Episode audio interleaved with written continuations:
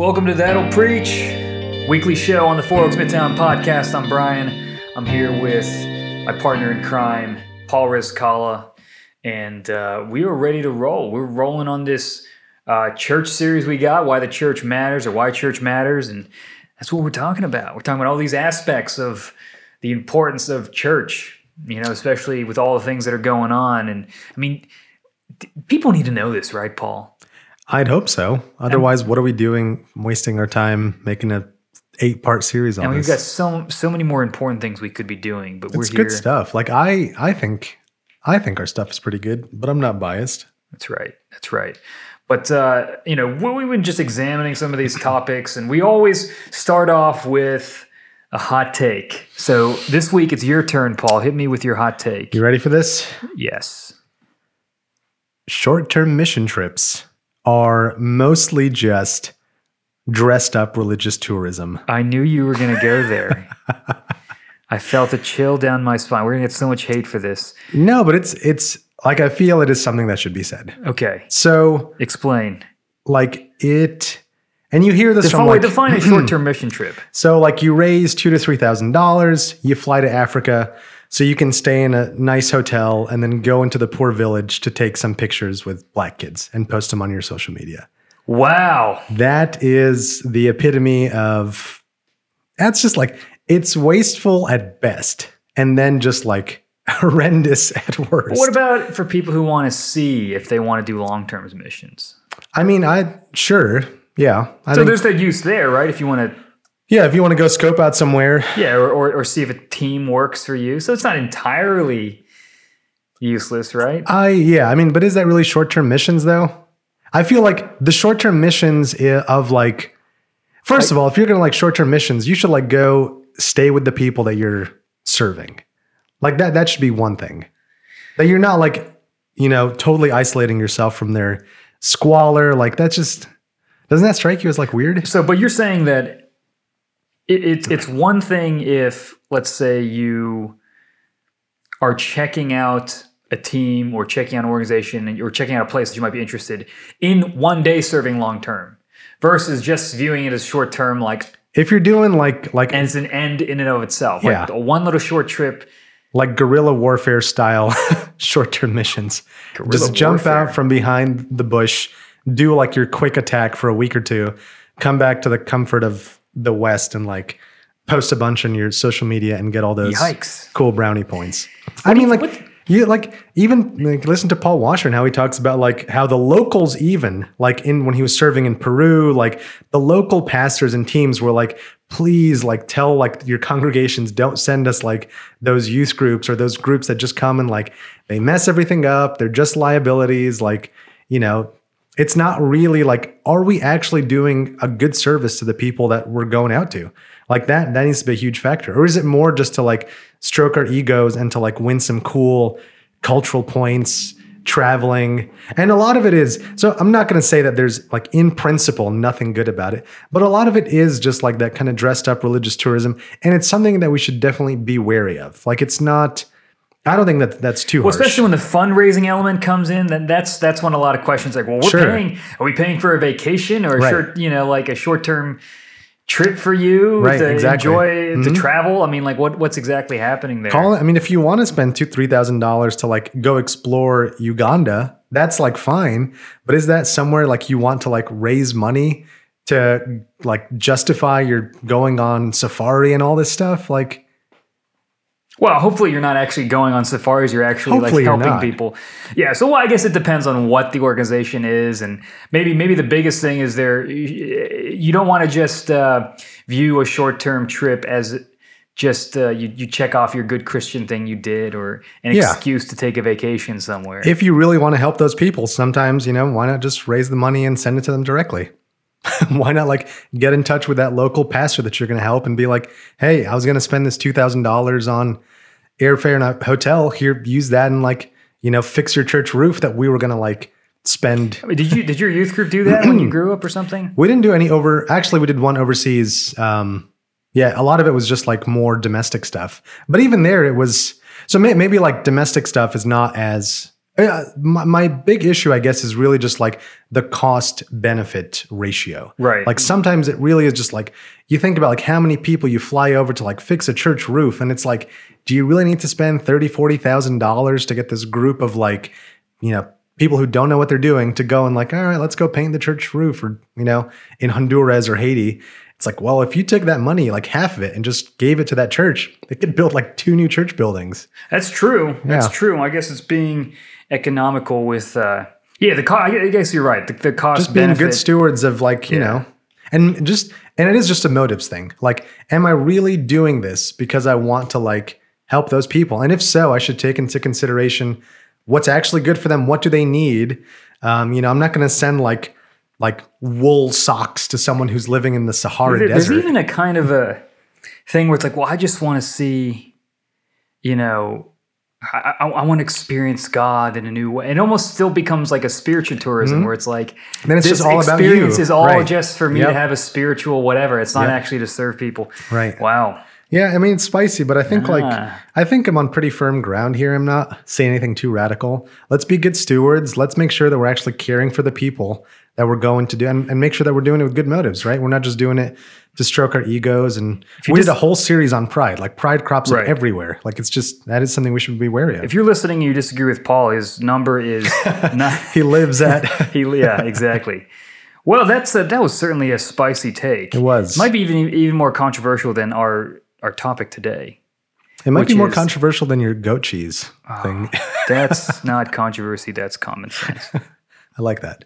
But we're talking today about Creed and whether Creed was a good band. With arms Creed's- wide open on a short-term mission trip. That's actually pretty good. We're good. building a new roof. People are tuning out. I can feel them. We I'm- haven't even posted this, and I can always feel people. I can sense people No, I think the I- podcast. no. People love your voice. Thank you. But creeds, church creeds, we, we've actually talked a little bit about this in our past series, but uh, creeds, that's an important part of why church matters.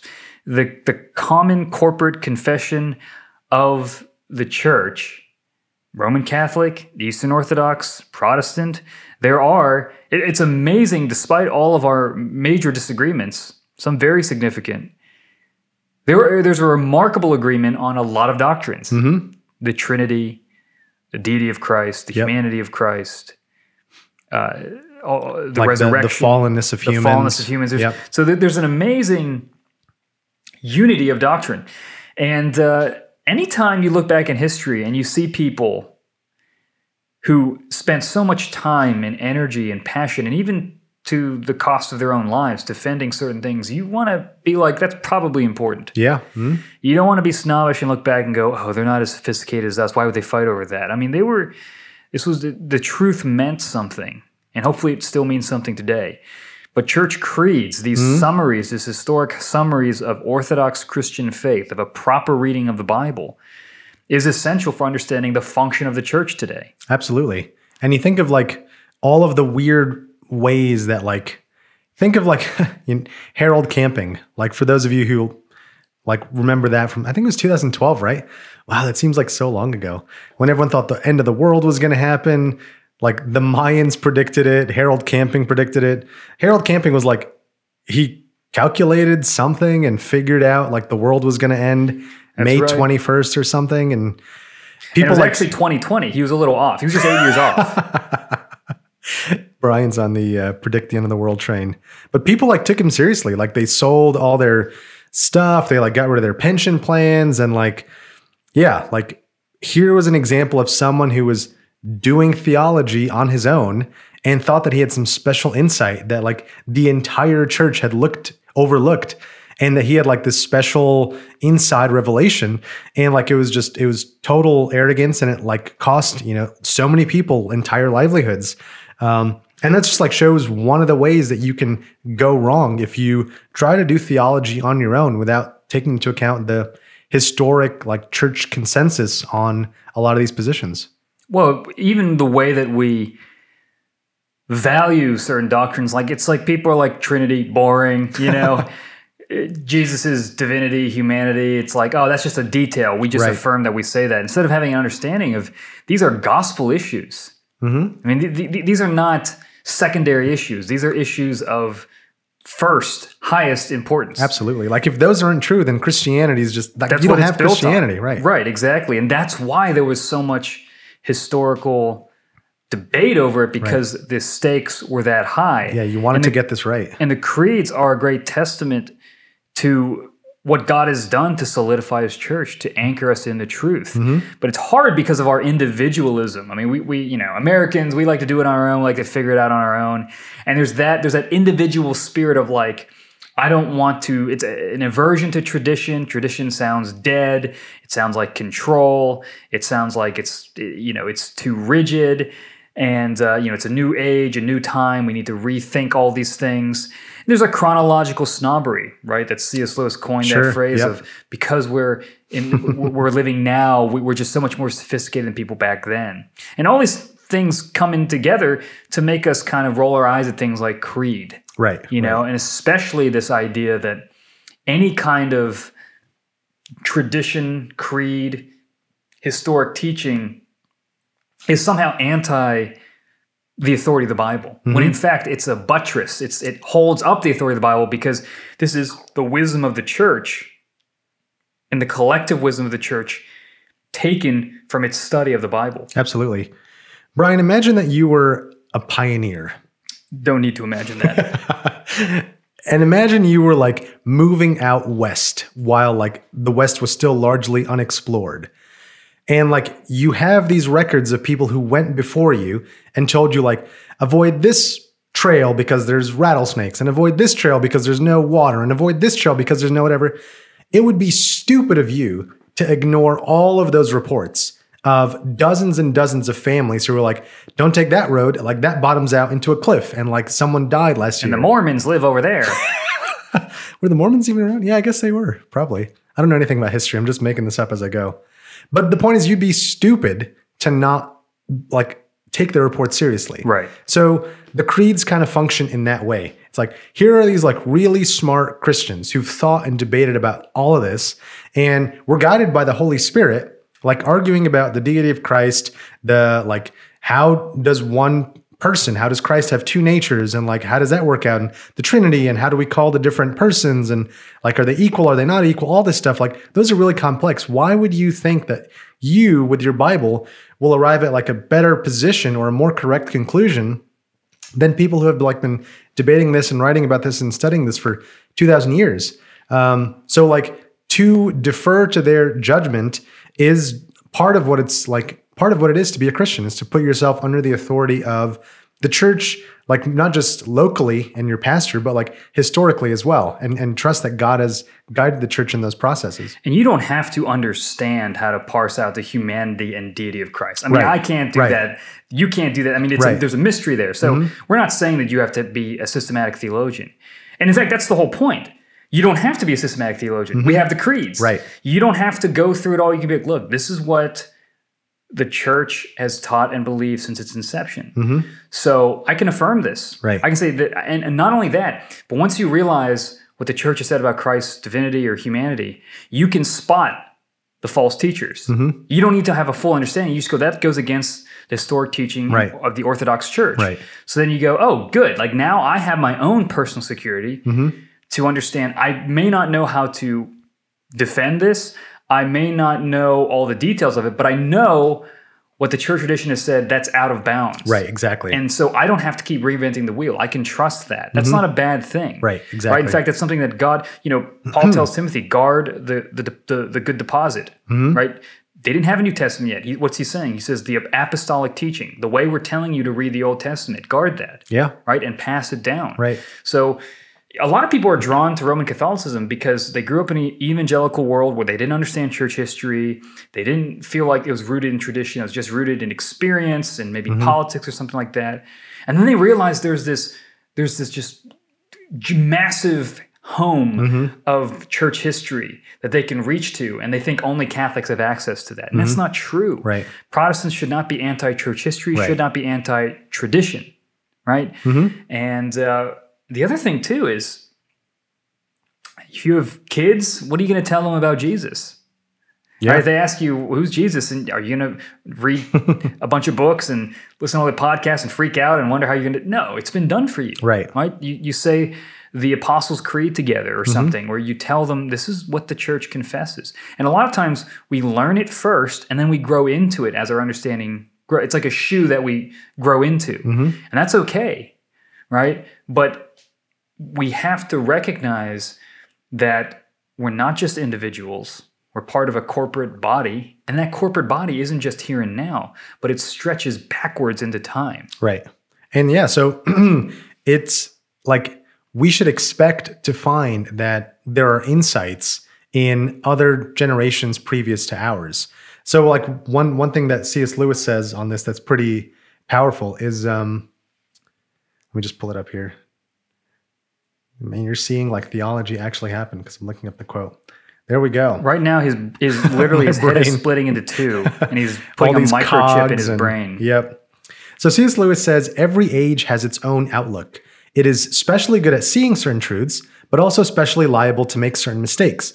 We all therefore need the books and thinkers that will correct the characteristic mistakes of our own period, and that means we need the old books. So like our culture might be really good at seeing certain truths, right? Like our culture is really good at like racism. Like we we have been so like enculturated that like we see like like racism is just like Oh, I thought you were be like, we're just really good at committing racism. well, we're Maybe, we're really good at like like almost to like a fault. Like we that that's one of the things where like that that's maybe one of the positives of our Right, generation right, that like right. previous generation didn't Right, have that. right. But then it means we also have other mistakes or blind spots. Sure, sure. So you don't want to just rely on your own cultural assumptions Right. of today. you don't know what you're blind to in your own day. Just as Exactly. people back then didn't know they're blind know. to some things that we we see ex- Right. exactly. I mean, so Lewis- taking the whole like Right. whole witness of the church from all points in time is helpful. Right. And I mean, it's just, you know, when you think it, it, it's sort of an idealized thing, like just me and my Bible under a tree, reading it and just letting That's Jesus speak terrifying. It sounds like a poem. Me and my Bible under a tree, reading it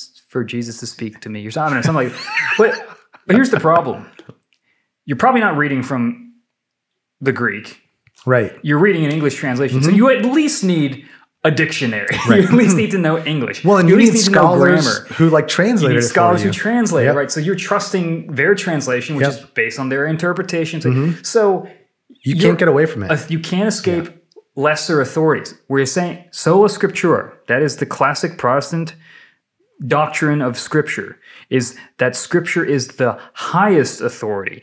It does not say that it is the only authority. That's Right. so crucial. right. There are lesser authorities that the Bible itself points to, Mm-hmm. pastors and elders of the church Absolutely. right? It, it talks even about how the governments function as a lesser authority, Mm-hmm. and, and there's and and mothers and fathers function as lesser authorities. So there are hierarchies, there are authority structures that the Bible even sets out that stand under it. So if you want to say the Bible is your highest authority, then you're going to accept the authority that the Bible points to. Right. Yeah, absolutely. And you see, like, if if you were just reading your Bible on your own without any other input, you would arrive at the wonkiest conclusions. And this It's is already happened. exactly They're called Jehovah's Witnesses. yeah, and right? Mormonism and like Yeah. all these sorts of things. And Harold Camping, like Harold Right. Camping, this guy who predicted, he prided himself on teaching himself the Bible. He knew the Bible like back and front, but his interpretations were kind of wonky because he wasn't doing it in community. Right. And you could like imagine a physicist who like doesn't get a PhD, doesn't go to a university, and just like builds their own like weird lab in their basement on an island in the middle of nowhere. They're gonna have some weird like views about the world. Like they're not gonna be, they're not gonna have the benefit of all of the science that's gone before them and all their colleagues to sharpen them. So that's not the kind of scientist that we would trust. In the same way, like if you have someone who's just reading their Bible on their own, why should we expect that this person's going to arrive at any like serious, true, good conclusions? Um, I mean, that's I think that's just silly. Well, you think about uh, John 14 or 14 through 17. It's one of those, you know, the high priestly prayer, that whole thing. Yes. And Jesus is like, you know, the Spirit will lead you in all truth. And people take that to think that they have like a they'll read the Bible and they'll just feel like it's true and Some they'll know mystical it's true. sense, yeah. The problem is, I think, so apparent Yeah. that people disagree and they all felt like the Spirit was them Mm-hmm. it's true. And I think that that is primarily that's a promise to the apostles, and then I think by extension, the, a promise to the church corporately Right. Mm-hmm. throughout the ages that the Spirit will lead her into truth. Maybe through, and it, that doesn't preclude reformations Sure. and, and and rethinking about things. But it is the idea that that when we talk about who God gave the Bible to the church, He gave His word to the church, right? And the church is the home of interpretation for the text that God has given, Mm-hmm. right? That's His bride, and He wants her to know what He thinks. And he gives her the spirit so that she can properly understand it Right. as a whole. Not every little thing and not exhaustively, Mm-hmm. but enough that there's a core that we can truly know God. I think that that's the thing. People go, there's so many different interpretations of the Bible, so many different interpretations of this, there's different denominations argue. Yes, that is true. But there's a difference between saying that we can't know everything for sure Right. and saying we can't know anything. I mean, like, again, I would point to the creeds, which are so great because they show the amazing amount of unity that all the denominations and all major uh, Christian traditions have. Absolutely. And you can have like two Christians agreeing to the same phrase at a surface level, but disagreeing in the mechanics. So, Right. and this is what happened in the early church. Everyone was saying Jesus is the Son of God. Now, some people meant that to mean that Jesus was actually, or the Son of God was a creation of the Father. And so this arose to be like one dominant group, one heresy in the early church versus this other contingency that was defending that Jesus is the Son of God, but the Son of God is eternal with the Father, not created. So now you've got both of these groups saying Jesus is the Son of God, Jesus is God, but they mean two very different things. And so how do you adjudicate that? Right. So you've got lots of these debates where, like, a, um, a Mormon and a Christian can agree on something superficially, but the mechanics underneath are not going to line up. And the creeds are important for that purpose, like to tell us exactly which specific articulation is the correct one. Right. Precision's important. Right. It's a powerful historical argument, especially when Yeah. you talk to Mormons or Jehovah's Witnesses, where you can just be like, look, you know, I know this doesn't prove that we're right, but you guys are going against 2,000 Right. years Right. of church teaching. hmm You know, that, that's got to count for something. Absolutely. Right. And, Like, why would you think you're right and everybody else got it wrong? right. That's just And sometimes, and this can happen in, you know, reformed or fundamentalist or whatever conservative circles where it's like, well, if you deny this secondary doctrine, what's going to stop you from denying these primary ones? And it's like, here's what will stop you the creeds. the creeds, right? Right. So y- you want to avoid that sort of slippery slope argument. Mm-hmm. You know, for example, if you don't believe in six day creation, you're going to deny the resurrection. Well, no. One, That's a lot of church backwards. fathers did Right. Mm-hmm. not hold to six day creation. It wasn't even a concept in their mind. And two, do you have the creeds? You, Right. you know, like when that's not that's not the heart of the Christian faith right. the the church has already united on what are the non-negotiables right? And then it actually allows us to have fruitful discussion because we're not you know questioning each other's faith all the time. Mm-hmm. We're, we're, we're, we're actually starting from the same foundation and going okay now these other things that are still important not saying they're not important but we can debate as christians right? We can debate the actual issue at hand. We don't Right. have to to to make those slippery slope arguments of if if you don't agree with this on this secondary third issue, you're going to deny these first issue things. It's almost like the creeds are, you know, like when you go bowling and like I would the- never do such a thing. when you went bowling as a child Yeah. and then the guy looked over and saw you like every time you threw the ball it ended up in the gutter and they felt bad for you and they came up and pulled up the bumpers this may not have ha- may never have happened to you but happened to me all the time So, Really? very embarrassing Paul, are you Uh, it still happens yeah Oh, Paul. but the bumpers keep the ball in play so like Right. i know like wherever i like throw the ball in this Right. lane those bumpers are going to make sure that the ball ends up at the end somehow like whether it's one pin knockdown sometimes it's none but it's still in play and so the creeds function in that way they tell us like okay here are the boundaries of orthodoxy. Here's what you need to believe to be a Christian in the orthodox sense. Orthodox just meaning like lowercase orthodox, like Right. within the bounds of the church. And so then we can disagree on all these like secondary peripheral things and have some substantive debate, but we all share the same common assumptions. And it's from that that we can have really productive dialogue. Without that, like the ball can end up anywhere. And we're not like talking specifically about Christian doctrine because nothing is constraining it to just the Christian assumptions. it also tells us the basics. It also, you know, sometimes when you think, let's say you're talking to a new Christian and you're mm-hmm. like, what do they need to know? And then you sit there and you're like, ah, man, that's hard. Because you're always going to make a call, right? If you make your own little pamphlet of like the new Christian's handbook, you're going to have to decide what you think should be the basic building blocks. That's a lot of pressure. Why do that to yourself? Yeah. Why not just be like, hey, here's creeds to help you do that? A first step is for individual traditions having confessions. Those are great, Sure. Right? Because I love what Carl Trueman says. He says a confession tells us that someone somewhere believed something. not saying confessions are scripture, Right. not saying they're above the word of God, but it is saying that it provides a foundation for discussion to go, okay, at, at what point, where are we actually disagreeing? Mm-hmm. So we don't talk past each other when you have a, a, a lengthy confession. So confessions are more denominationally focused, creeds are more universal to the church. But, you know, so there's the Westminster Confession of Faith that Presbyterians use, there's the London Baptist Confession Baptists use, there's the, what, the 39 Articles for Anglicans, Right. like Mhm. that. Yep.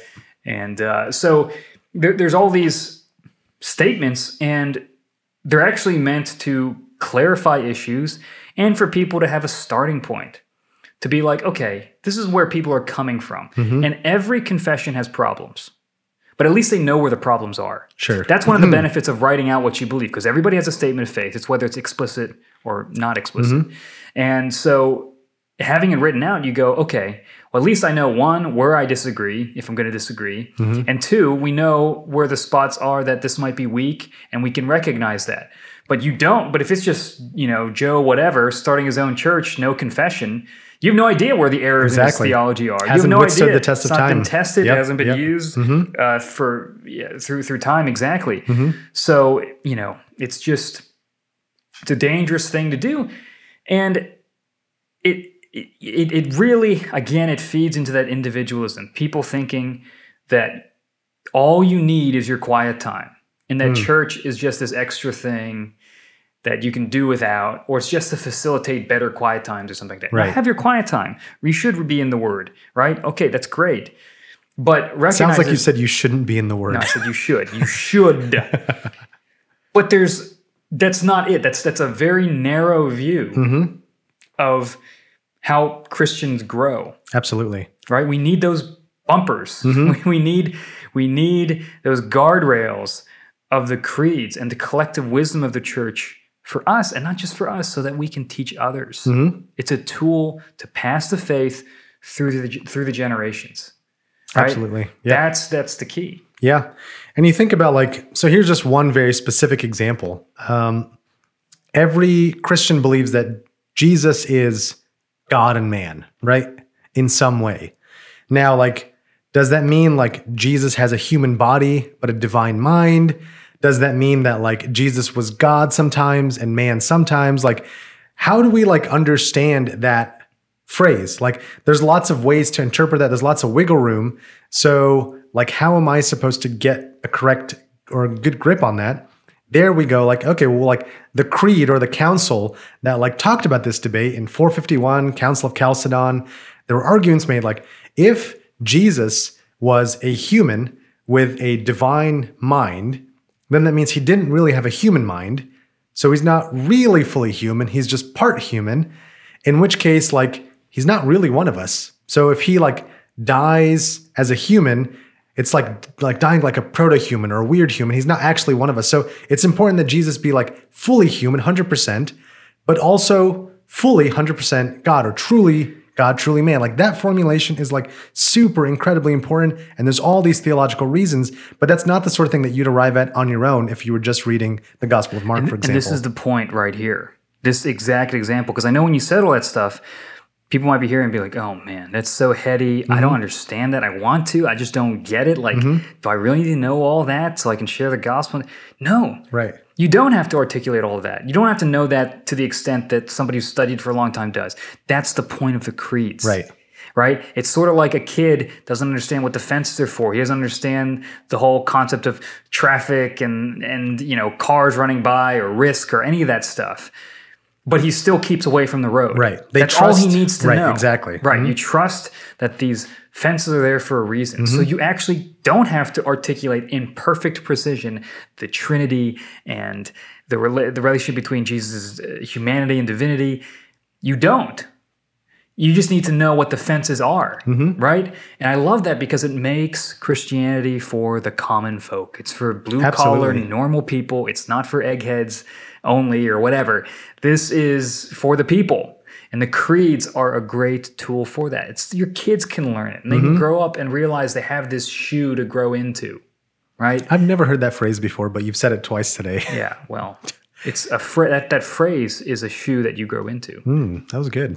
There you go. I'm going to use that every time now. You should. Just as a, a philosophical addendum, Boo. when you were talking about like testimony and like, um, so imagine like a kid and his, you know, his parents tell him, don't go out like past that point of the river because it gets really dangerous, right? Right, right. The kid has never tested that out, but the kid trusts his parents that they know what's like they've experienced it they've got good reasons for that Right. so even though the child can't articulate those reasons like he doesn't know what like what whitewater cliff like thing waterfall i don't know anything about water but suppose like there's something dangerous over there he all he knows is like that's unsafe and I should not go there. Or like a parents who tell their kid, like, don't stick your finger in that metal thing in the wall. Like the kid doesn't understand electricity, but there's a kind of like when you trust the authority, you don't have to know and be able to articulate the reasons why they're forbidding that, right? But you're still trusting in them. And the fact that they have good reasons justifies your like acceptance of that, even if you don't have access to the reasons. Right. Yeah. Right. So to sum it all up, we're very individualistic and we miss that we need the witness of the church to You're give us individualistic. guardrails. I'm not individualistic. Okay, except for Paul. We need the church tradition and history and creeds as guardrails to help us read the Bible rightly because we can't just read it on our own and come up with whatever we want. And it's meant as a tool to help us pass on the faith because we don't have to understand every little detail or nuance. Mm-hmm. We just need to know what the deposit God has given to us is to be the fence to keep us from going off on into crazy town and, and passing on heresy without knowing it. And handling right? snakes in It's- church. It makes it about the people and it makes it simple and it helps to preserve the truth through the ages. Very important. You can find the major creeds online. You can read them, maybe memorize them. It's great when you know our church will say the Apostles' Creed mm-hmm. just to remember and to confess together. This is the indisputed core of the Christian faith. Right. Absolutely. Thank you guys for listening. Leave a review. We'll be back next week. We're on every Tuesday. So let your friends know, and we will see you later.